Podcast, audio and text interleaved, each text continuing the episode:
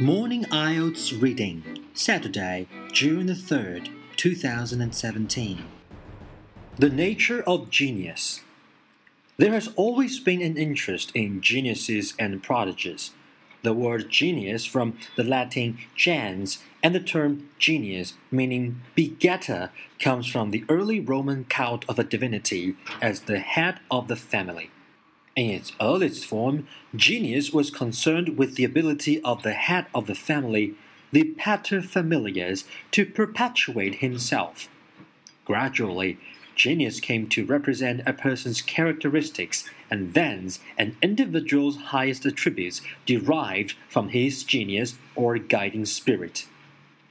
Today, people still look to stars or genes, astrology or genetics in the hope of finding the source of exceptional abilities or personal characteristics.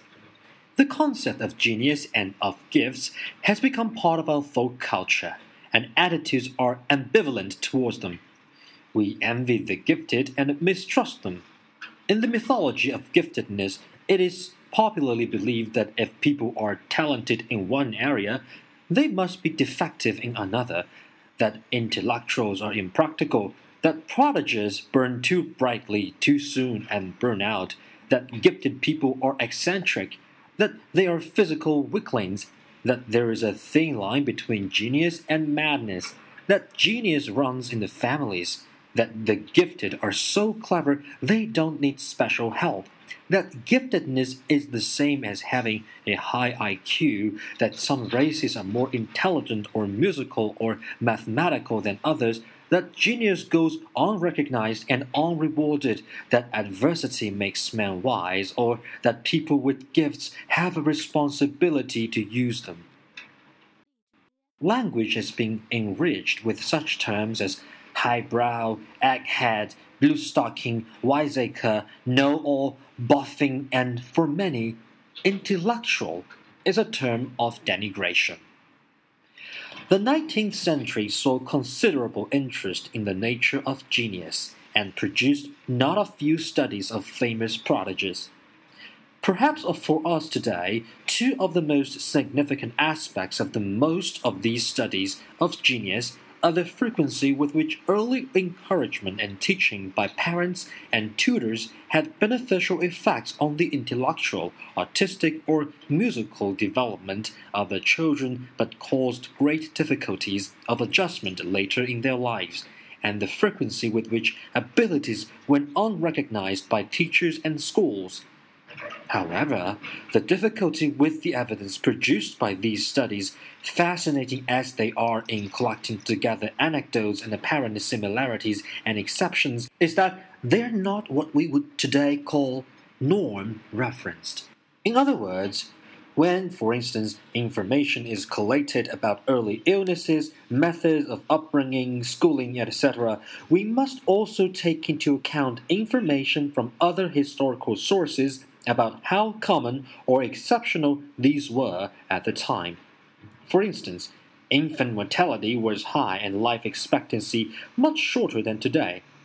Home tutoring was common in the families of the nobility and wealthy. Bullying and corporal punishment were common at the best independent schools, and for the most part, the cases studied were members of the privileged classes.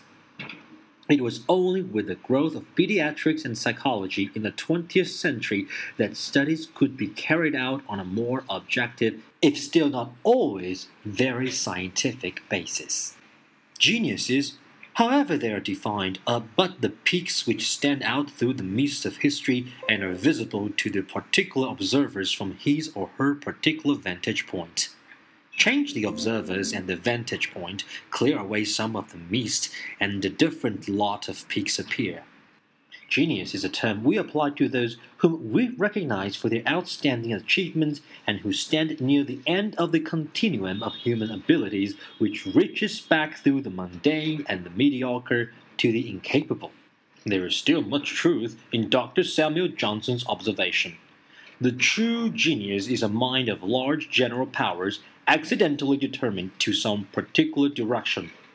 We may disagree with the general, for we doubt if all musicians of genius could have become scientists of genius or vice versa, but there is no doubting the accidental determination which nurtured or triggered their gifts into those channels into which they have poured their powers so successfully.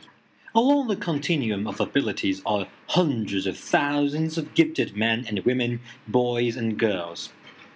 What we appreciate, enjoy, or marvel at in the works of genius or the achievements of prodigies are the manifestations of skills or abilities which are similar to, but so much superior to our own.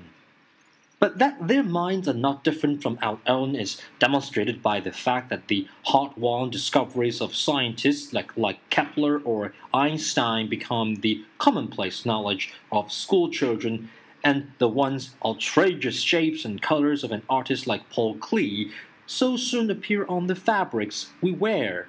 This does not minimize the supremacy of their achievements, which outstrip our own as the sub four minute miler outstrip our jogging.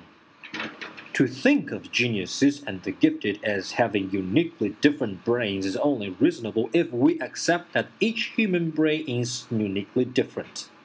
The purpose of instruction is to make us even more different from one another, and in the process of being educated, we can learn from the achievements of those more gifted than ourselves. But before we try to emulate the geniuses or encourage our children to do so, we should note that some of the things we learn from them may prove unpalatable.